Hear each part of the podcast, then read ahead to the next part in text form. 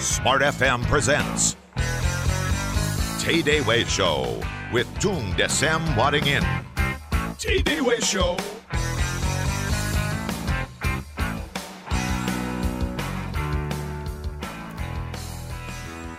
Halo selamat pagi Indonesia, apa kabar Anda? Saya Riri Artakusuma, senangnya kembali menyapa Anda dan shalom dahsyat dalam TDW Show. Dan kita nantinya selama satu jam ke depan bisa berinteraksi dengan Pak Tung ya. Silakan Anda kalau mau berinteraksi di 021398338888 ataupun juga bisa melalui SMS di 0812 11 12 959. Dan pada kesempatan pagi hari ini sudah ada Pak Tung yang terhubung melalui line telepon. Pak Tung selamat pagi. Salam Selamat dahsyat. Wah, siap, siap, siap, siap. Yes. Ini kabarnya baru pulang on the way dari Bandung ke Jakarta jam setengah empat Pak Tung sudah bangun ya melakukan perjalanan luar biasa loh Pak Tung.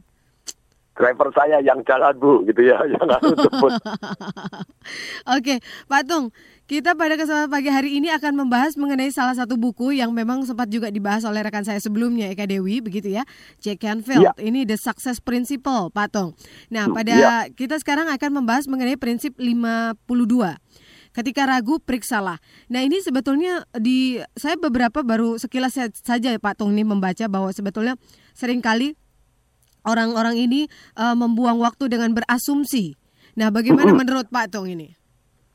Nah, jadi kembali lagi, kadang orang tidak mengecek faktanya. Bahkan di sini langsung dibuka. Ini prinsipal sukses ini penting sekali. Karena memang dilandasin dari survei dan penelitian dari Jack Canfield tentang prinsip-prinsip sukses yang ada di dalam kehidupan. Nah, prinsip yang ke-52 setelah kita bahas satu tahun setengah ini, begitu ya. Mhm. Dan ternyata ada satu yang ketika ragu periksalah.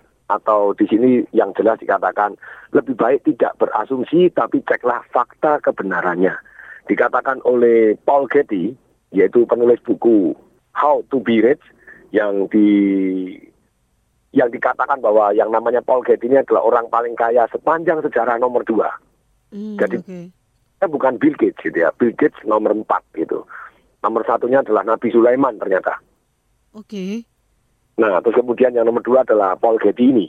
Jadi dia mengatakan begini, mungkin di dunia ini ada pengganti fakta konkret. Tapi jika ada, aku tidak tahu apa itu, katanya si Paul Getty. Mhm. Nah, kalau kita mau sukses, kita lebih baik tidak berasumsi, lebih baik cek faktanya dulu. Mhm.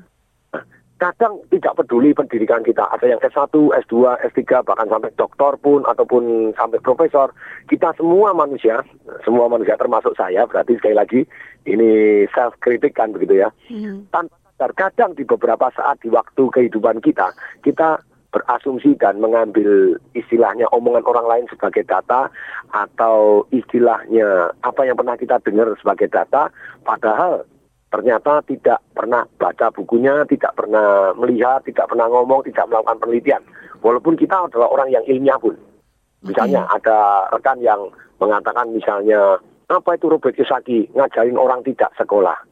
Nah, padahal di bukunya Robert Kiyosaki dia tidak mengajarkan orang tidak sekolah. Bahkan dia mengajarkan ini lihat bahwa orang itu butuh tiga pendidikan.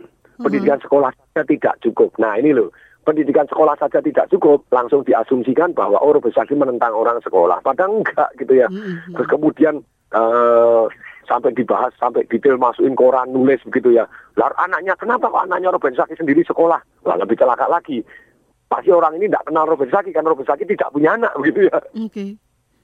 Jadi eh, mestinya data-data itu perlu kita kumpulkan dan kalau misalnya bahas, nah kalau kita salah ambil kesimpulan dan kemudian berasumsi dulu atau istilahnya berprasangka negatif dulu, Anda baca bukunya Robert Saki aja sudah tidak mau.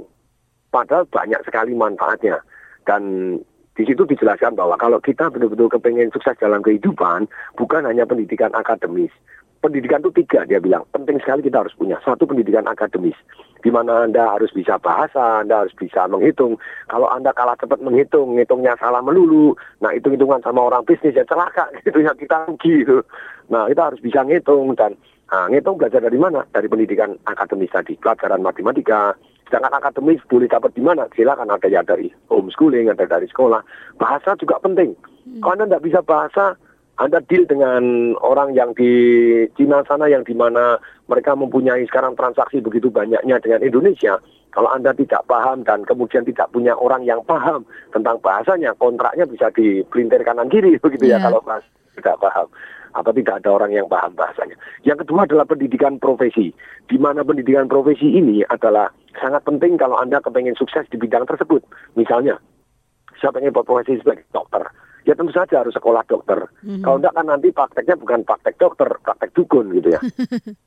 okay, nah, pengacara, pengacara dulu boleh yang namanya pokrol bambu yang tidak punya gelar asal punya pengalaman. Mm-hmm. Sekarang sudah dengan ininya istilahnya di sertifikasi Anda harus SH, Anda harus segala macam semuanya melewati pendidikan profesi. Uh-huh. Nah, tapi yang ketiga yaitu pendidikan finansial.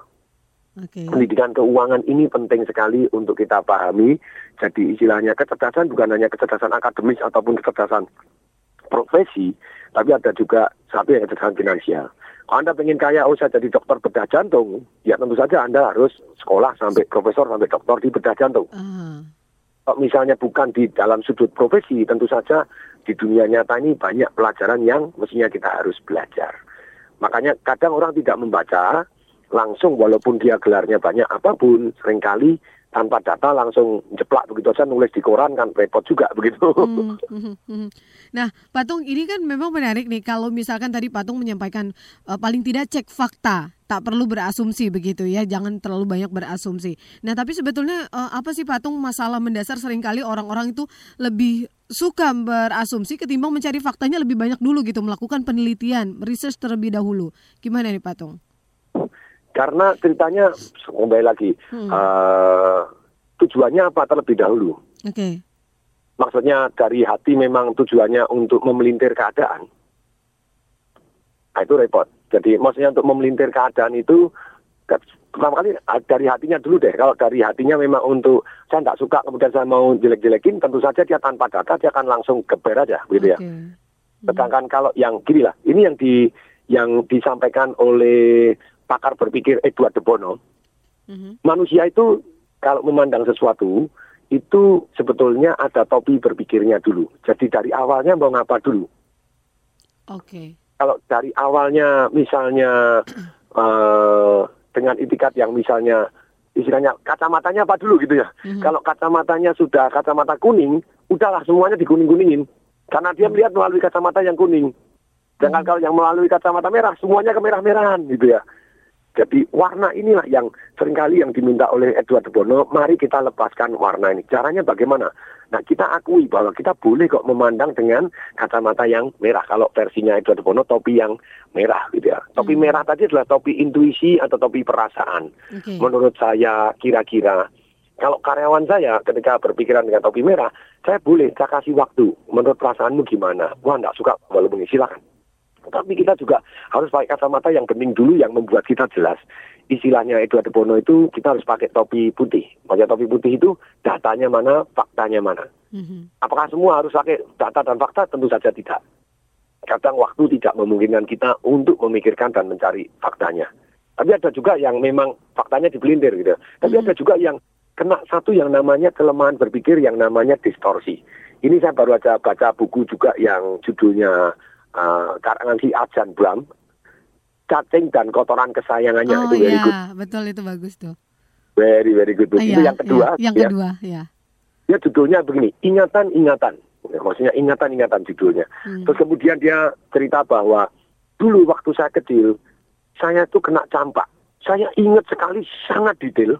Pada waktu itu saya datang ke sekolah sampai diusir sama gurunya karena melihat tangan saya bentol-bentol campak. Pulang, pada badan saya masih merasa seger, saya diusir pulang. Saya hore, jadi saya senang sekali.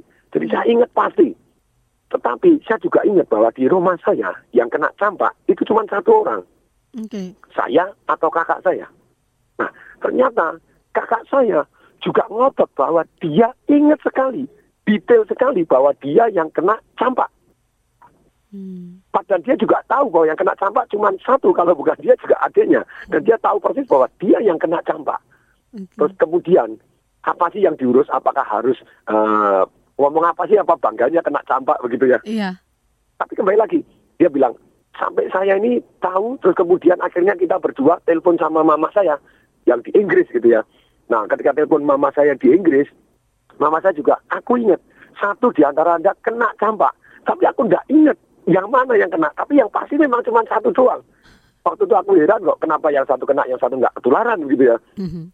Nah, terus kemudian saya percaya sekali kakak saya adalah orang yang jujur dan tentu saja saya juga jujur orang saya ini biksu dia bilang gitu ya. itu berbohong dan untuk apa sih? Apa sih yang dipertentangkan cuma campak begini doang? Heeh. Cuman, cuman ini loh. Jadi dia membuktikan bahwa otak manusia itu sering kali mengambil data adalah dari bisikan terakhir. Dari memori terakhir yang sudah kena distorsi dari pengalaman. Hati-hati. Ini penting. Ini, ini ini pelajaran sangat penting untuk sukses di dalam meeting bisnis. Nah, sering kali ini Nah, terjadi toh apa yang terjadi begini. Kan saya punya banyak partner bisnis. Ketika meeting sering kali, "Lu dulu kamu ngomong begini toh. Lu katamu dulu, lu katamu dulu. Nah, ternyata katamu dulu ini kalau menurut si Ajan Bram ini bahwa pernahkah kita bermain itu bisikan jadi 20 orang dijajar kemudian kita bisikin dari pojok Aha. orang pertama bisikin kedua kedua bisikin ketiga bisikin keempat bisikin kelima bisa bisikin kurang begitu ya. bukan hanya kurang bisa hancur total berbeda bumi langit gitu Oke, kalau iya. nah why karena dari dengar terakhir anda berkan anda bisikin orang lain berdasarkan pendengaran anda terakhir Ah, Nah ternyata memori kita juga sama dari ingatan kita terakhir. Nah ingatan terakhir kita kena kondisi lingkungan kita, kena distorsi, kena segala macam. Dan tanpa sadar kita mengingat yang terakhir. Yang terakhir itu apa sih? Menurut saya begini. Nah jadi memori kita terpengaruh banyak hal. Sebenarnya ingatan adalah ingatan. Aha. Nah ini prinsip yang saya belajar kemarin dari Pak Teguh Kinarto yang punya Podojo Masyur begitu ya. Mhm. Yang dulunya saya tidak begitu peduli, sekarang jadi sangat peduli. Daripada kita mengandalkan keingatan yang sering kali tanda tanya tadi, lebih baik periksalah, lebih baik tertulislah. Oke. Jadi ketika tanda tangan istilahnya ketemu selalu dikatakan oleh partner saya yang di Hotel Kartika ngomong begini bahwa Anda sering kali merasa oh menurut saya kamu dulu janjinya nah daripada begitu selesai meeting di notulen aja di tanda tangan rame-rame. Nah, iya benar Patung. Itu jauh lebih aman sebetulnya ya Patung ya. Karena tidak terkena distor- distorsi juga begitu kan. Orang saya aja pernah begitu sudah omong ditulis sudah sudah tertulis enggak loh. Menurut saya nah ini kalau menurut saya sudah menurut pakai perasaan tuh Iya, betul Menurut- sekali. Baik. kelihatannya begini loh. Periksa dulu. Nah itu baru cocok enak. Oh ternyata salah gitu ya. Ah, Oke, baik Patung kita akan break dulu Patung untuk sementara Hmm. sebelum kita lanjutkan lagi ya. Sebelum kita ingat. akan eh, break dulu untuk sementara dan silakan kalau misalkan Anda masih mau berinteraksi dengan Patung, kita masih membahas mengenai the success eh, principle ya ini eh, bab kelima dua. Ini menarik sekali kalau misalkan eh, Anda memiliki bukunya, Anda bisa langsung sekalian eh, membukanya ketika ragu periksalah. Nah itu akan kita lanjutkan lagi selepas yang satu ini. Tay-Day Way Show.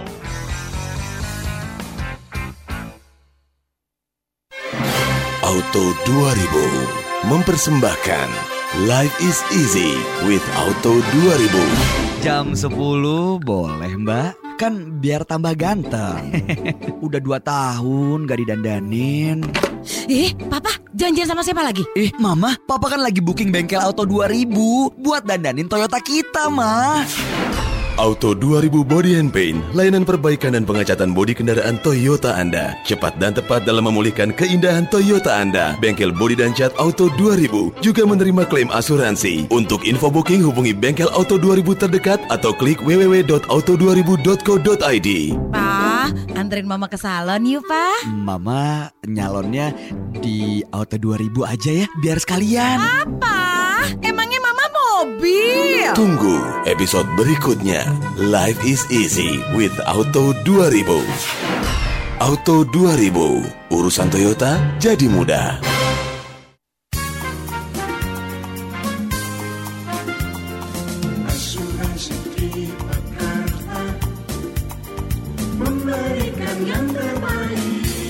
Asuransi Tripa secara profesional terus menjalin hubungan kemitraan dengan perbankan. Dan pada tanggal 29 April 2011, Asuransi Tripa telah memberikan santunan sebesar 1,35 miliar kepada ahli waris nasabah BNI Taplus Bisnis atas nama Budi Dharma Kusuma Semarang. Karena BNI telah memberikan perlindungan nasabah BNI Taplus Bisnis dengan asuransi kecelakaan diri dari PT Asuransi Tripakarta. Tingkatkan terus saldo Anda. Untuk kebutuhan asuransi Anda, hubungi asuransi Tripakarta terdekat di kota Anda atau klik www.tripakarta.co.id. Tripa Memberikan yang terbaik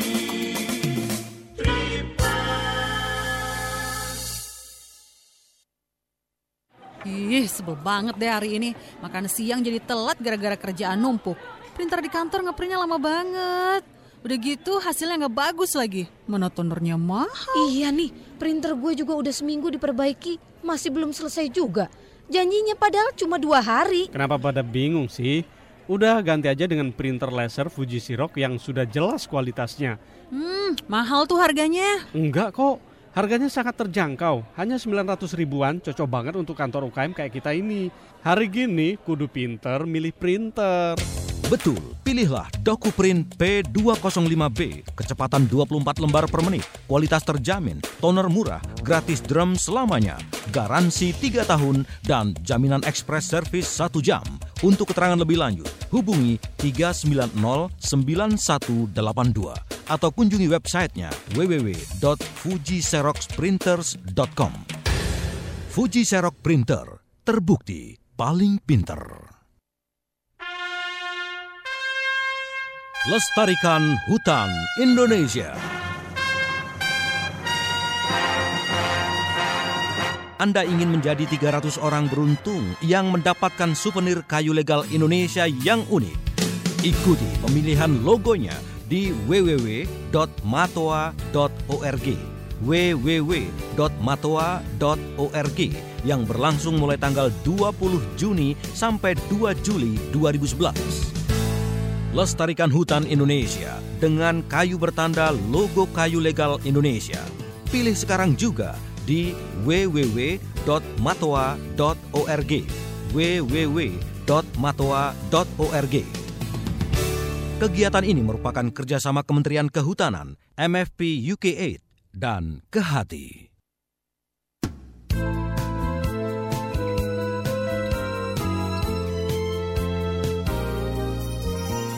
Smart FM Jakarta.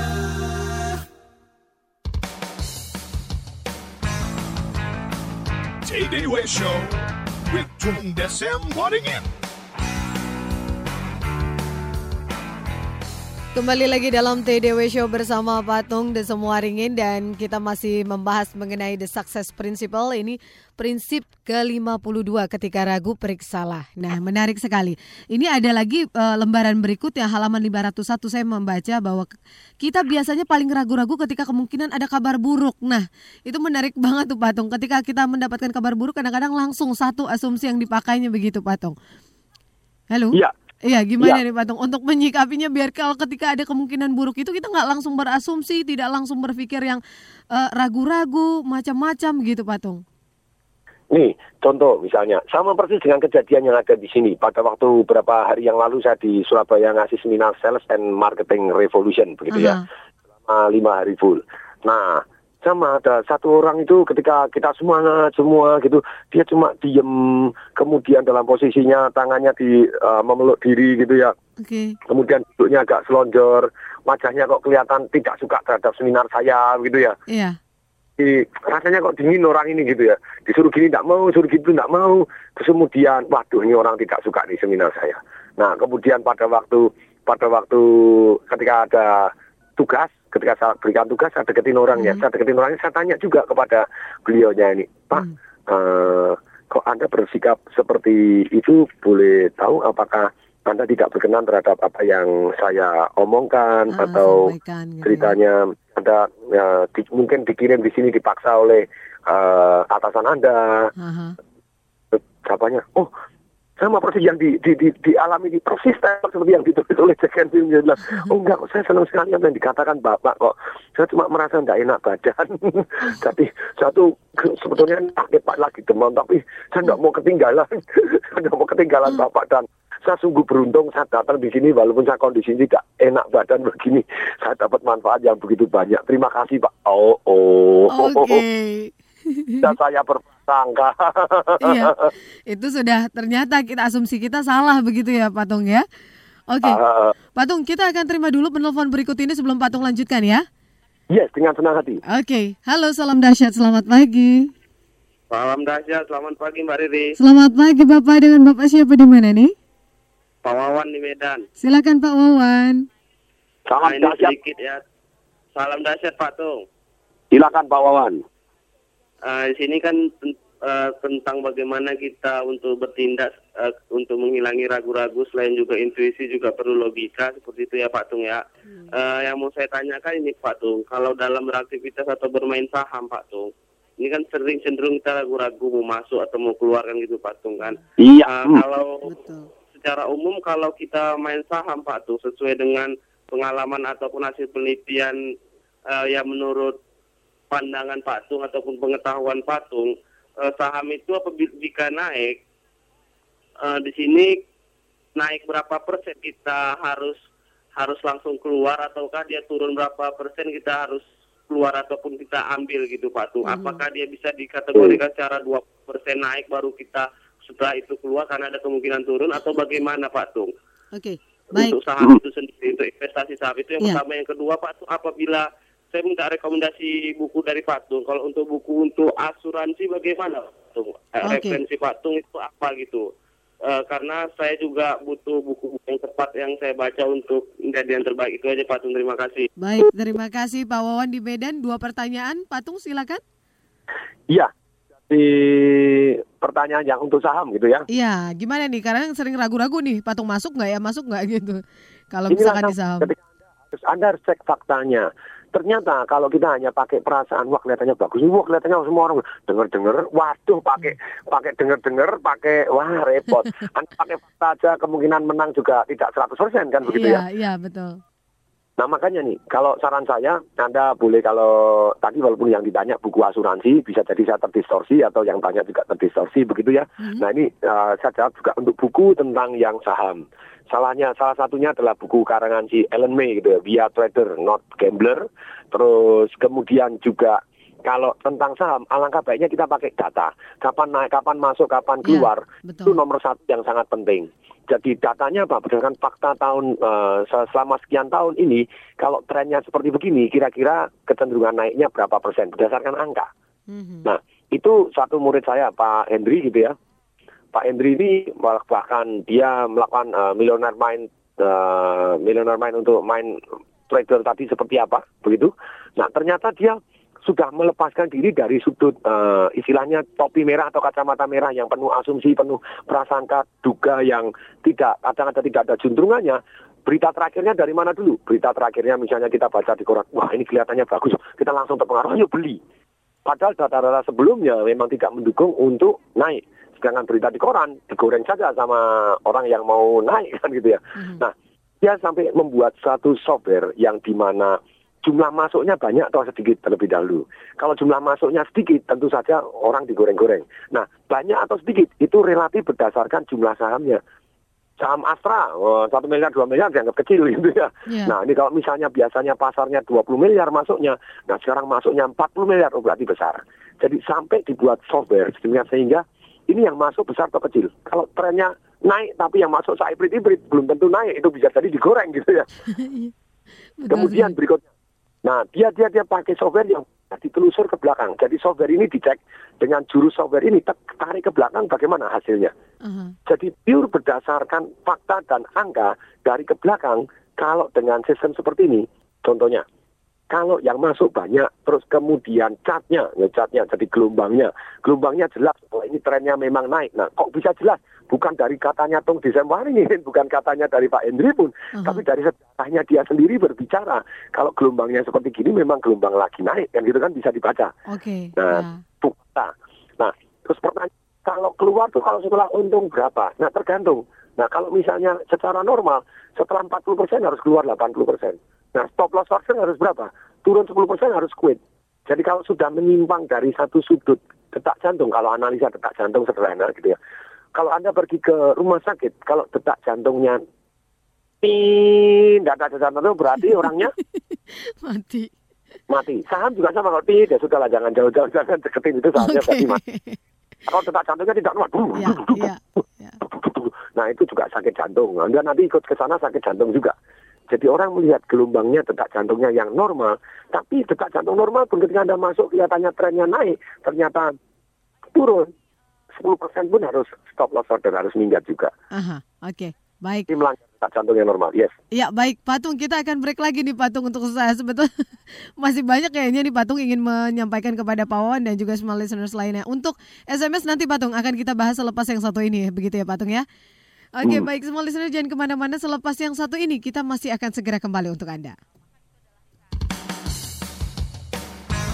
Day Show.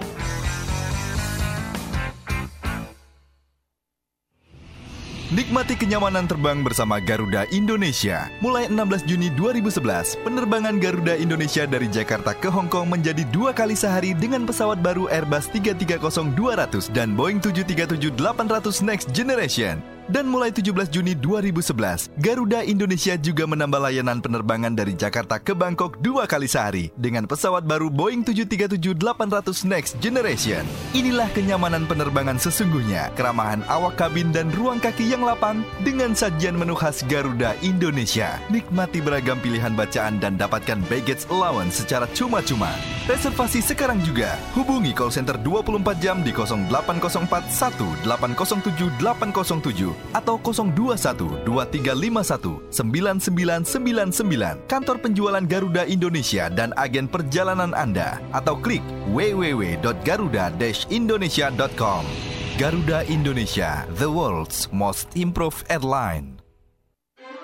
Produsen dan distributor bahan bangunan terkemuka di Indonesia, Malaysia, Singapura, Korea Selatan, Vietnam, China, Hong Kong, Thailand, dan Saudi Arabia hadir di pameran internasional terbesar industri teknologi building material Indo Buildtech Expo 2011 Building Material and Technology for Greener Future di Jakarta Convention Center mulai tanggal 22 Juni sampai 26 Juni 2011. Dapatkan produk bahan bangunan terkini dari merek-merek top yang ditampilkan oleh 300 perusahaan dari 9 negara. Manfaatkan konsultasi desain arsitektur dan interior terkini oleh Ikatan Arsitek Indonesia dan Himpunan Desainer Interior Indonesia. Dan ikuti juga presentasi produk teknologi terkini bahan bangunan selama pameran berlangsung. Pastikan kunjungan Anda di Indo Buildtech Expo 2011, Jakarta Convention Center, tanggal 22 Juni sampai 26 Juni 2011, jam 10 pagi hingga jam 9 malam.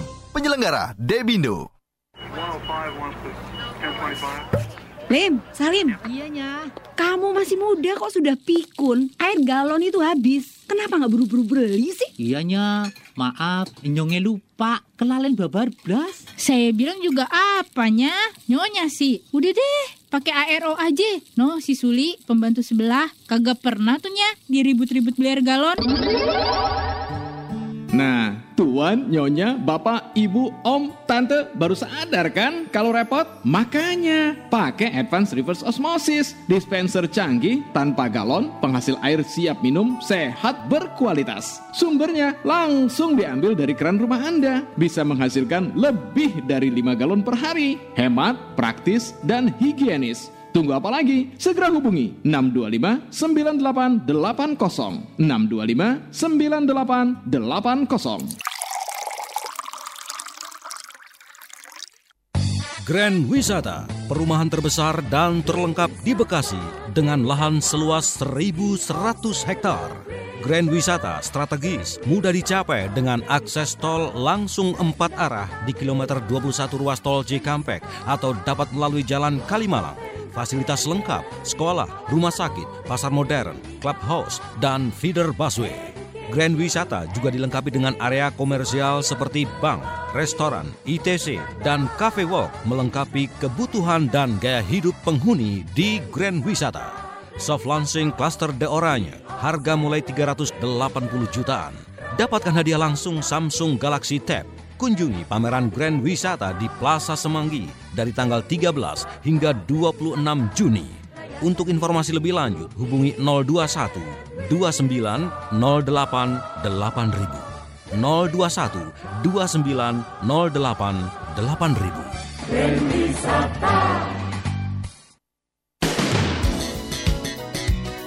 The spirit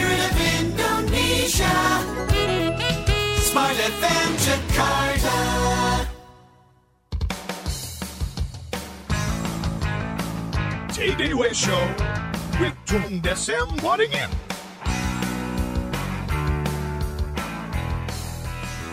Kembali lagi dalam TDW Show semua listener dan kalau misal Anda masih mau ingin berinteraksi dengan Patung di 0812 11 12 959. Patung? Iya. Iya, kita kembali lagi nih Patung. Tapi nampaknya sebelum kita membahas SMS, ini sudah ada telepon yang masuk ya. Kita terima dulu Patung. Halo, Smart FM, selamat pagi, salam dahsyat. Halo, selamat FM, selamat pagi, salam dahsyat Shalom dahsyat Bapak dengan Bapak siapa di mana Pak? dengan Pak Sar. Dengan Pak Sar. Iya, silakan Pak. Iya, Ah, salam dahsyat, Pak Tung. Salam dahsyat, Pak. Salam dahsyat kembali. Yes. Eh, tema kali ini persis seperti yang saya alami yaitu ketika ragu periksalah. Iya. Nah, itu saya bergerak di bidang asuransi Pak Tung dan kadang ketika ketemu calon klien kadang saya suka ragu.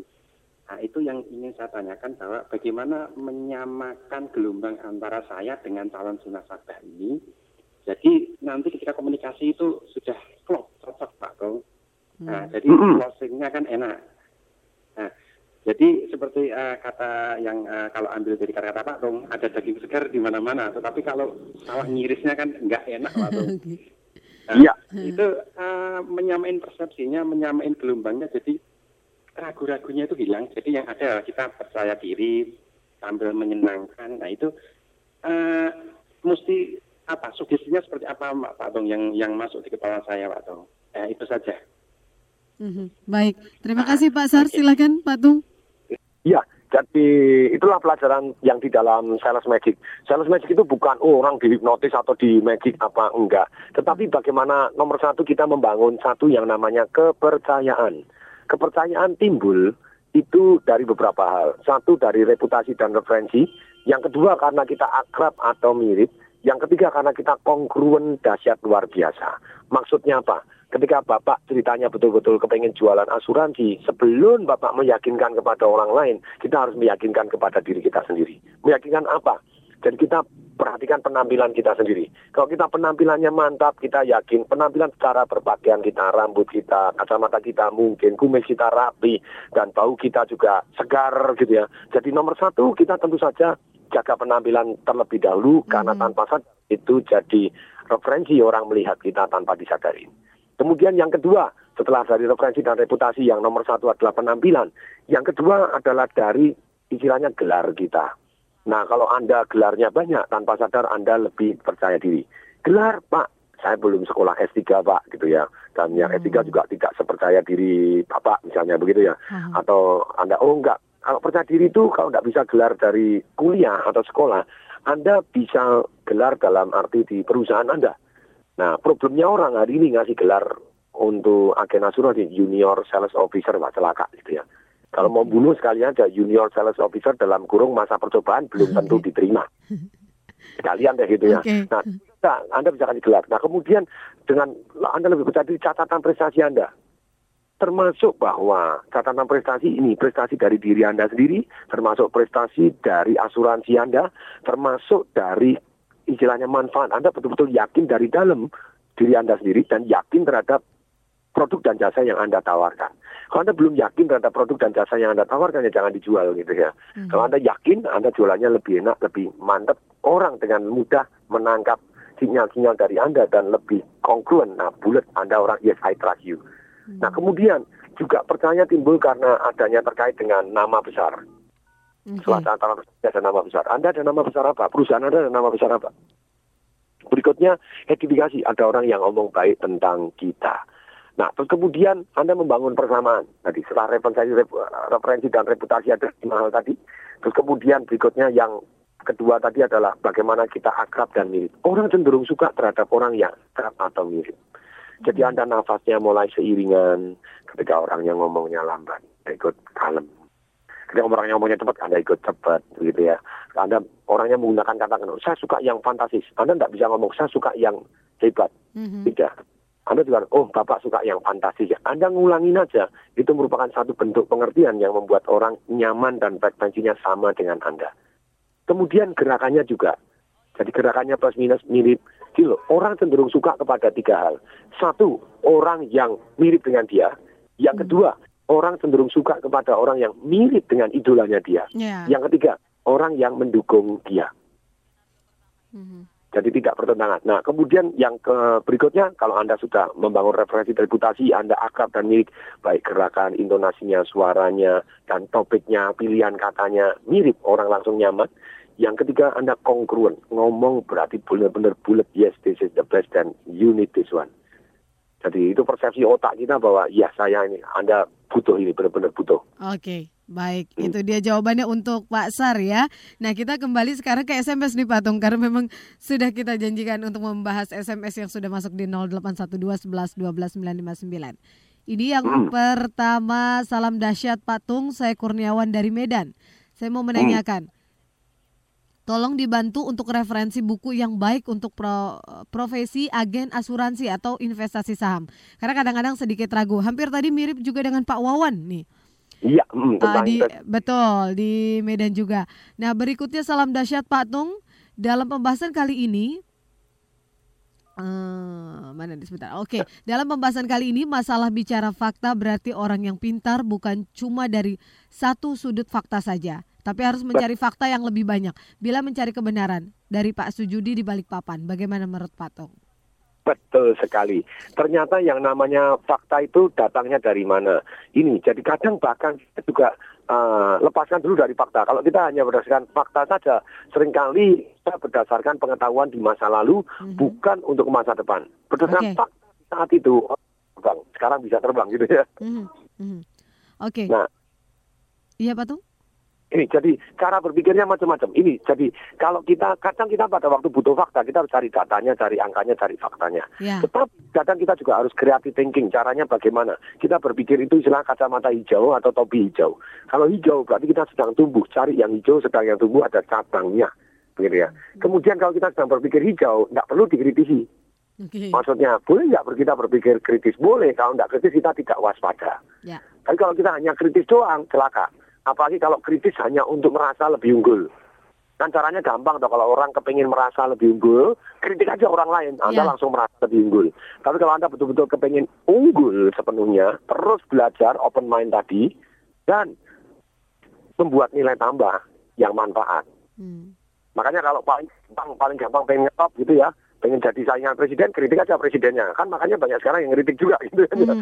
Ya lebih top gitu. Jadi merasa unggul gampang. Kalau benar-benar unggul, belajarlah gitu ya. Dan selain belajar, Anda buat nilai tambah. Jadi Anda baru unggul sungguhan gitu. Nah belajar termasuk kepada yang Anda kritik. Tapi ternyata kalau orang sudah kritik, nggak bakalan mau belajar sama orang yang dia kritik. Karena dia merasa unggul, ngapain saya belajar gitu ya. Betul. Nah, fakta kembali lagi. Nih, cara berpikir itu macam-macam. Oke, boleh saya bahas, Mbak Riri? Ya silakan Pak Tung, kita masih punya dua menit sebelum break lagi. Oke, satu berpikiran jernih atau bening atau putih tadi ya dicari data. Ya. Yang kedua adalah berpikiran merah atau istilahnya Anda marah atau Anda mengkritik, istilahnya intuisi Anda, marah kan perasaan, berarti emosi Anda itu boleh nggak? Boleh aja. Anda kasih tempat juga. Kemudian berikutnya yang ketiga kita berpikir hijau, berarti kan tumbuh, ada cabang, ada alternatif. Kemudian berikutnya yang keempat berpikir kuning, berarti apa? Kuning adalah buah atau berarti hasil? Positifnya apa? Positifnya apa? Positifnya apa? Kemungkinan terbaiknya apa? Nah kemudian yang kelima adalah berpikiran topi hitam atau kacamata hitam yang di mana semua tampak lebih hitam. Berarti anda mengkritisi. Mengkritisi itu penting nggak? Penting tapi cuman seperdelapan dari ilmu berpikir. Kalau anda ngeritik doang terus ya nggak maju-maju juga gitu ya. Nggak ada datanya anda kritikin terus ya kasihan juga. Nah kemudian berikutnya setelah berpikir hitam dalam arti kemungkinan negatifnya apa ya risikonya apa ya. Jadi kita harus pertimbangan berpikiran negatif juga penting tapi dalam proporsinya. Terus kemudian berikutnya kita berpikiran topi polkadot atau kacamatanya gede terus kemudian merah kuning hijau bulat-bulat. Nah itu topi badut. Jadi kita humor-humor aja. Sometimes kita butuh jahil dan butuh humor untuk kita supaya lebih rileks dalam kehidupan ini dan lebih kreatif. Berikutnya adalah topi lagi. Berikutnya cara berpikir yang namanya topi abu-abu. Pesawat ditunda karena alasan teknis. Tidak perlu diserangkan detail nanti orang malah panik begitu ya. Ini kemungkinan buruk jatuh ini kemungkinan terbaik. Ini ah, iya tidak usah lah. Di alasan teknis ditunda kalau dijelaskan detail malah bingung gitu ya. Nah berikutnya ada satu lagi yang topi warnanya biru. Atau kacamata biru yang kita bilang yuk kita berpikir urut ya. Sekarang kita hijau dulu alternatif. Alternatif tidak perlu pak. Dulu gila dulu aja. Lebih baik kita gini begini nih. So what? Jadi tidak perlu dihakimi terlebih dahulu tidak perlu dikritisi dulu.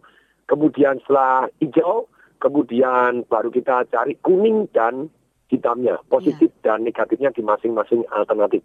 Setelah itu baru cari faktanya setelah faktanya kemudian itu topi biru mendesain cara berpikir. Jadi dengan cara berpikir ini tentu saja kita ambil keputusannya lebih bagus daripada menurut saya kelihatannya kedengarannya kata orang waduh silakan Oke baik, demikian pertanyaan yang sangat tepat, pad, sang- sangat juga padat begitu ya dari Patung untuk tadi em, ini nih saya dari saya bacakan lagi dari Pak Sujudi di Balikpapan. Nah sebelum kita break lagi, ini ada satu pertanyaan yang eh, kembali ingin saya bacakan terlebih dahulu. Salam dahsyat Patung. Iya. Benar sekali kita tidak boleh a priori menilai seseorang tanpa penyelidikan yang cukup dan fakta yang cukup. Juga begitu pun dengan pendidikan. Eh, pendidikan sekolah dan akademi tidak cukup kalau mau sukses dalam kehidupan saja. Banyak kaum intelektual hidupnya pas-pasan bahkan miskin mungkin karena EQ-nya jongkok. Nah, ini apa ini artinya dalam ilmu sukses EQ, eh, emotion eh, emotional quotient lebih penting daripada IQ, otak kiri. Terima kasih dari Pak Budiana di Manado. Sebelum Patung jawab, kita akan break dulu Patung. Jadi semua listener jangan ke mana-mana selepas yang satu ini Pak Tung masih akan segera kembali untuk Anda.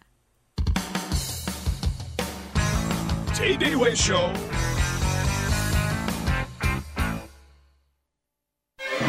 Auto 2000 mempersembahkan Life is easy with Auto 2000. Jam 10 boleh mbak Kan biar tambah ganteng Udah dua tahun gak didandanin Eh, papa janjian sama siapa lagi? Eh mama, papa kan lagi booking bengkel auto 2000 Buat dandanin Toyota kita mah Auto 2000 Body and Paint, layanan perbaikan dan pengecatan bodi kendaraan Toyota Anda. Cepat dan tepat dalam memulihkan keindahan Toyota Anda. Bengkel bodi dan cat Auto 2000 juga menerima klaim asuransi. Untuk info booking hubungi bengkel Auto 2000 terdekat atau klik www.auto2000.co.id. Pa, anterin mama ke salon yuk, Pa. Mama nyalonnya di auto 2000 aja ya Biar sekalian Apa? Mobil? Tunggu episode berikutnya. Life is easy with Auto 2000. Auto 2000, urusan Toyota jadi mudah. Ketika mandi, apakah kamar mandi Anda dipenuhi dengan uap panas? Bahkan mungkin menyebar ke ruang lain. Hati-hati, hal ini menyebabkan tumbuhnya jamur dan bau tidak sedap pada kamar mandi Anda. Namun sekarang Anda tidak perlu khawatir bagaimana cara mengurangi bahkan menghilangkan bau tidak sedap tersebut dari kamar mandi Anda. Apakah dengan membuka jendela saja sudah cukup? Kipas ventilasi tipe kamar mandi dari KDK solusinya. Berfungsi mencegah timbulnya jamur dan ini membuat kamar mandi Anda lebih nyaman saat dipakai. Ventilasi hanya dengan membuka jendela saat ini sudah tidak efektif. Kipas ventilasi KDK dibutuhkan untuk mencegah timbulnya jamur di kamar mandi Anda. Segera dapatkan kipas ventilasi dari KDK. Kipas ventilasi dari KDK, solusi terbaik bagi Anda. Abang, Hmm. dagang di Siko sepi bana. Kita pindah saja yo.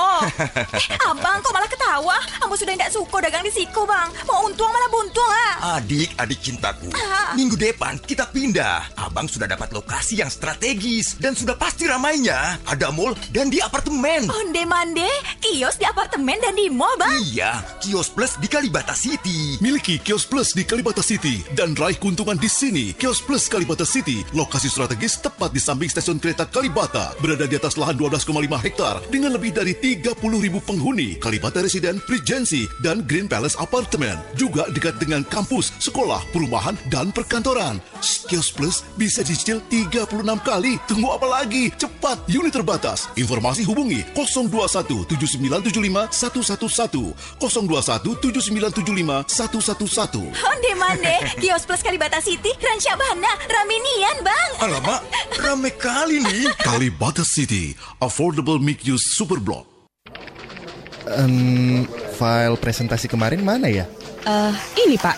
Kalau data klien yang bulan lalu ada? Ini Pak. Aduh, apalagi coba habis ini. Kemarin saya beli majalah interior baru, taruh di mana ya? Di magazine file Pak, di sebelah Bapak. Ah, kamu rapi sekali. Good job, Dina. Ya iyalah, semua rapi karena pakai Bantex. Dengan Bantex, kita dapat merapikan arsip secara mudah dan praktis. Ada order, display book, hang map, document keeper, ring binder, magazine file, dan yang lainnya. Dengan mutu dan kualitas terjamin, semua produk Bantex bisa didapatkan di toko buku terdekat. Eh, Dina, em, saya mau nanya apa lagi ya? Ini pulpen Bapak, jam tangan Bapak, dompet Bapak, dan jalan keluar sebelah kiri Pak. Bantex didistribusikan oleh Bino. Info lengkap klik di www.bino.co.id. Wonderful thing for people who care. Bantex,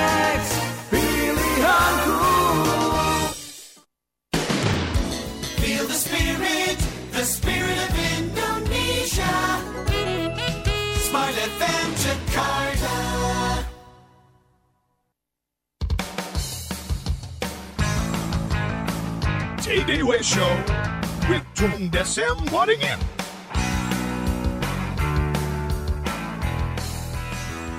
Kita masuk pada segmen terakhir semua listener dalam TDW Show dan Patung juga masih bersama kita.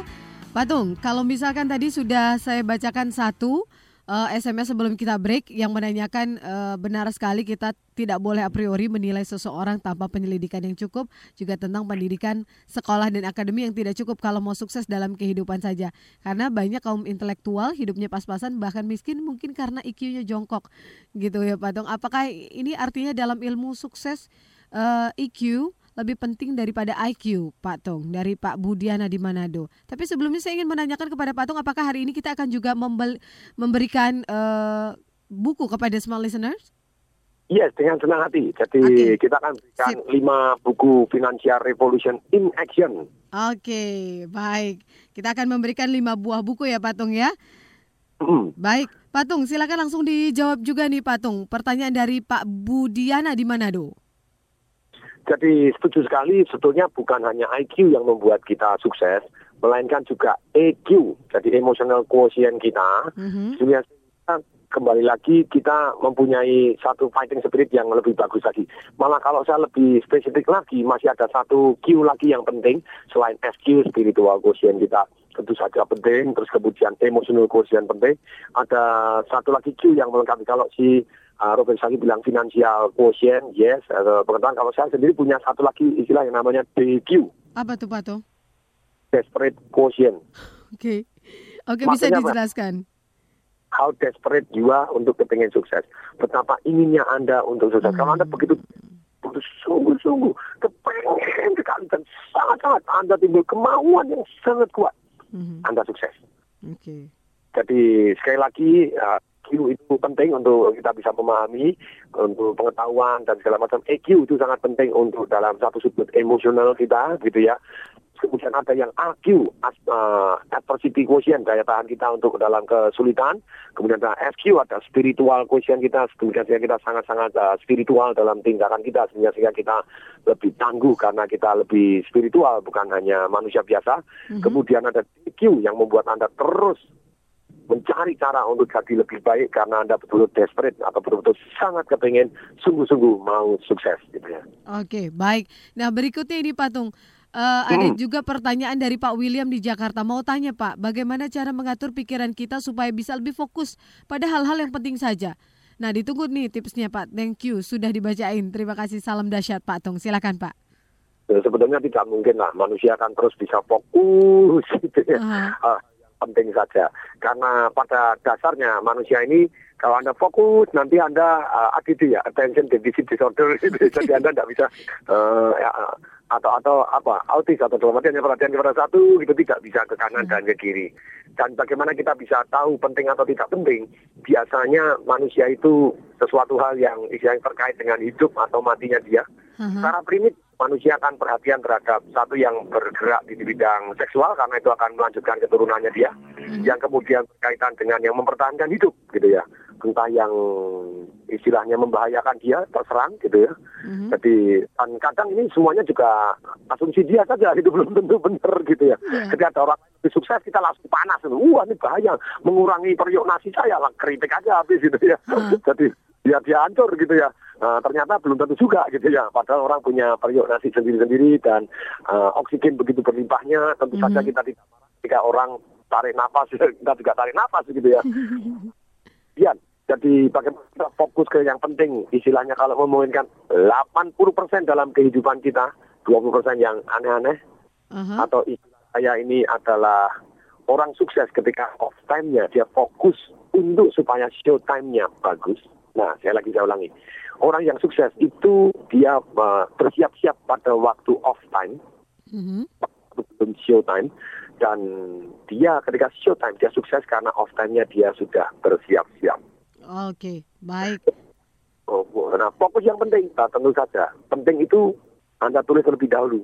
Karena kalau orang fokus di keuangan saja, nanti keluarganya bisa tidak balance juga. Kesehatannya tidak balance. Nah, Anda tulis terlebih dahulu di bidang-bidang apa yang mestinya Anda balance. Jadi istilahnya kerangkanya dulu, batu besarnya dulu yang Anda tulis gitu ya. Mhm, mhm. Oke, baik. Patung kita akan melangkah ke berikutnya di Patung. Satu SMS lagi akan kita eh, bacakan. Ini ada yang menarik tadi dari Pak Sutaryo. Eh, sebentar, ini saya akan mencari dulu. Eh, kemarin saya mengikuti acara seminar Pak Tung di Palembang. Banyak pengetahuan yang saya dapat, tetapi untuk melaksanakan tindakan action eh, belum maksimal. Tolong solusinya gimana Pak Tung? Dari Pak Sutaryo di Palembang baca bukunya Patung juga nih Financial Revolution in Action begitu ya Patung ya. Iya. Oke. Jadi satu, sebetulnya yang kita ajarkan adalah sederhana, tinggal yang dibutuhkan disiplin manusianya. Mhm. Misalkan melakukan aset alokasi. Aset alokasi itu sederhana sekali. Jadi orang kaya begitu terima duit, dia langsung sisihkan untuk dialokasikan ke tempat yang dia bisa tumbuh ataupun aman. Sedangkan yang orang miskin begitu terima duit, dia habiskan dulu, kalau ada sisanya baru ditabung. Akibatnya tidak akan pernah ada sisanya gitu ya. Nah, hanya sederhana, begitu terima duit langsung sisihkan. Atau kalau Anda transfer ke rekening gajian misalnya, langsung aja Anda pindahkan sebagian, yang sebagian tadi tidak boleh diambil sama sekali, udah digulung terus. Nah, dengan kebiasaan sederhana ini, sederhana ini persis seperti kalau Anda tidak melakukan sampai rasanya aduh kok kayak tidak sekali gitu. Pertama kali kita dengan kerja dengan cerdas dan keras memilih ketanaan. Akhirnya kebijaksanaan yang jalan dengan sendirinya rasanya. Ayo Mbak Riri senyum Ya coba. nggak enak lah Patung. Nah, senyum Mbak Riri. nggak tenang gitu dan nggak pede. Demikian juga kalau Anda belum menyisihkan uang Anda, Anda rasanya tidak tenang dan tidak pede. Jadi kuncinya supaya optimal, pertama kali kita kerja cerdas dan keras memilih kebijaksanaan dan membiasakan. Setelah kebiasaan selesai, ke- kebiasaan tadi bekerja dengan kita, kalau kita tidak jalani malah tidak enak. Itu sudah sempurna gitu. Oke. Jadi lebih enak lagi. Ya, baik. Itu saja Patung. Yes. Ya, mhm. baik. Patung kita sudah harus segera mengakhiri perbincangan kita nih Patung. Sebenarnya masih banyak nih beberapa SMS yang juga eh, datang gitu ya di 0812 11 12 959 yang masuk begitu. Tapi kayaknya tidak sempat untuk kita bisa bacakan. Mudah-mudahan nanti di kesempatan berikutnya akan kita bacakan begitu ya Patung ya. Nah Oke. ini kalau Nah, kalau kalau ada pengumuman seminar boleh diumumkan. boleh silakan Pak Tung. Jadi Smart Listener seluruh Indonesia Raya, ini ada kesempatan, ada satu orang yang sudah saya ikutin sejak tahun 2001 cara dietnya. Jadi cara makanya cara ini yang membuat saya merasa fresh dan segar, yaitu ada Dr. Udo yang direkomendasi oleh Anthony Robbins, bahwa dia yang mengarang buku Fat That Heal, Fat That Kills, lemak yang membunuh dan lemak yang menyehatkan. Dan dia pelajarannya sangat detail, dia lah penemu flaxseed oil, bagaimana kaya, sehat, dan awet muda, begitu. Nah ini akan ada. Saya tunggu bisa maringin Pak Udo Eramus, Eramus dari Amerika ini. gitu. mungkin pertama kali dan terakhir kalinya datang ke Indonesia tentang kesehatan ini tadi dan Johannes Sunardi dari Surabaya yang sangat terkenal di Surabaya sekarang gitu ya tentang kesehatan para bis dan lain-lain. Nah kabar baiknya untuk di Jakarta dan di Surabaya Anda tidak perlu ke luar negeri ada seminar Jakarta tanggal 7 Juli Balai Pusaka Surabaya tanggal 9 Juli di kunjungan Nah, investasinya untuk platinum ada duduk di depan dan dapat makan, dapat 5 CD audio saya, dapat satu CD-nya Dr. Udo. Dan kalau di Surabaya Anda dapatkan voucher 500 ribu untuk belanja di tempat makanan kesehatan The Natural miliknya Ibu Shirley gitu ya. Nah, ini normal harusnya 1,599 sekarang cukup 799 ribu dan datang boleh berdua. Nah, ini 99 ribu datang berdua, masih 5 CD audio, satu VCD dari Udo Iramus, satu CD audio dari Dr. Udo Iramus, satu buku kumpulan resep masakan, dua edisi majalah Nirmala, dan makan siang dengan tiga orang pembicara tadi. Tunggu Oke, okay, ini baik. Udo dan Johannes. ya. Oke, registrasinya ke mana Patung? Langsung saja. Nah, kembali lagi, begitu Anda tertarik, Anda juga Anda bisa juga yang special price lagi, yaitu 599 ribu, buy one get two free. Iya. Beli satu tiga, berarti satunya cuma berapa? Se- 189 ribu gitu ya. Nah, Anda tetap dapat dua CD audio dan satu CD audio Dr. Udo dan buku kumpulan resep dan masih dapat voucher kalau yang di Surabaya Anda dapat voucher belanja 250 ribu ini.